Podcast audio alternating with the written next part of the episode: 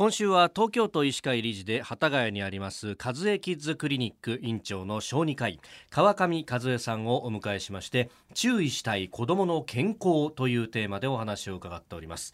昨日は0歳児から3歳児の検診乳幼児検診がどのように行われているかについて伺いました。まあやっぱり気になってくるニュースにも結構上ってるぞというのがやっぱ乳幼児虐待の問題っていうのがあるんですが先生検診を行っていてそういうのって気づかれたりするもんなんですか？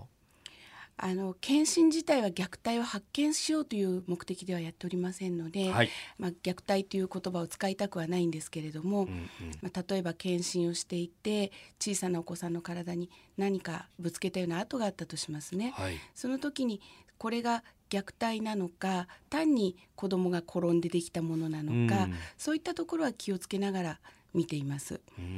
であの私たちが虐待と言わないのはうまく育児ができていないから何かが起きている。だからあのうまくいかない理由はどこにあるのか、はい、そこに対してこの家庭にはどんな支援をしてあげたら、育児がうまくいくのかという考えのもとに行うのが検診なんです。うん。そうすると検診ってまあお子さんのね健康管理という部分ももちろんありますけどある意味親御さんへのカウンセリングみたいなところっていうのもあるわけですか？そうですね。特に最近は、ええ、あの初めて抱いた赤ちゃんは我が子っていうご家庭が多いので赤ちゃんのをどう取り扱っていいかわからないと、はい、一時期あの赤ちゃんの取説が欲しいなんていう話もありましたよね。はい、ですからあのそういう意味で赤ちゃんが本当に健康にすくすく育っているかという評価をしながら、えー、もしどこかにうまくいってなさそうなことがあるのならばそこにどういうふうにケアをしたらいいかっていう意味で、お母さんに対する支援お父さんに対する支援といった目的も持っています。ああ、これそうすると小児科医の先生たちってやることいっぱいありますね。そうですね。あのその時期時代によって検診の目的は変わってきていますけれども、まあ、今は育児支援っていうのが検診の目的の大きな柱になっています。うん。でまあこれね0歳から3歳までの検診って昨日もお話伺いました。で、えー、さらにその後に出てくるのが5歳児検診と。これ5歳児検診って5歳ってことは、まあ、幼稚園でいうと年長さんに当たる感じですか、年中さんか、はい、そっか。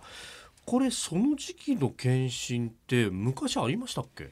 えっと、今でも法的にはないです。あ、法的には規定はされていない。はい、法的には3歳児検診があって、ええ、その次は学校に入る4、5か月前に行われる就学時検診になってしまうんですね。だから3年ほどの間が空いてしまいます。なるほど。はい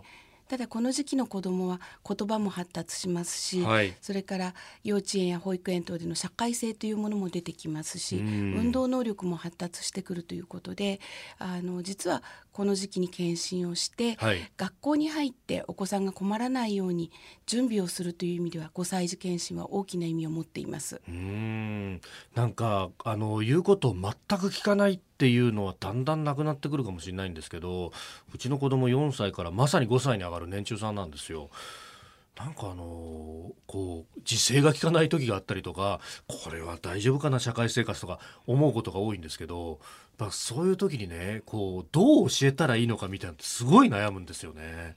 そうでしょうね。あの健康に育っているお子さんでも、はい、45歳児はすごく自分を出してきますし、うん、それからこう落ち着いてる時には言うことを聞けても、はい、何かに夢中になると、あの何が何だか分からなくなって走り回ってしまうっていうこともあります。うん、でその一方で発達障害って言われるようなお子さんたちは本人がこうしたいと思ってしてるのではなく落ち着いていられないとかみんなと一緒の行動ができないといったこともこの時期に出てきますので、うん、その違いというのもある程度分けて考えてあげないといけないわけです。うん。えー、明日もこの5歳児検診詳しい内容について伺ってまいります。和江キッズクリニック院長川上和江さんでした。先生明日もよろしくお願いします。ありがとうございました。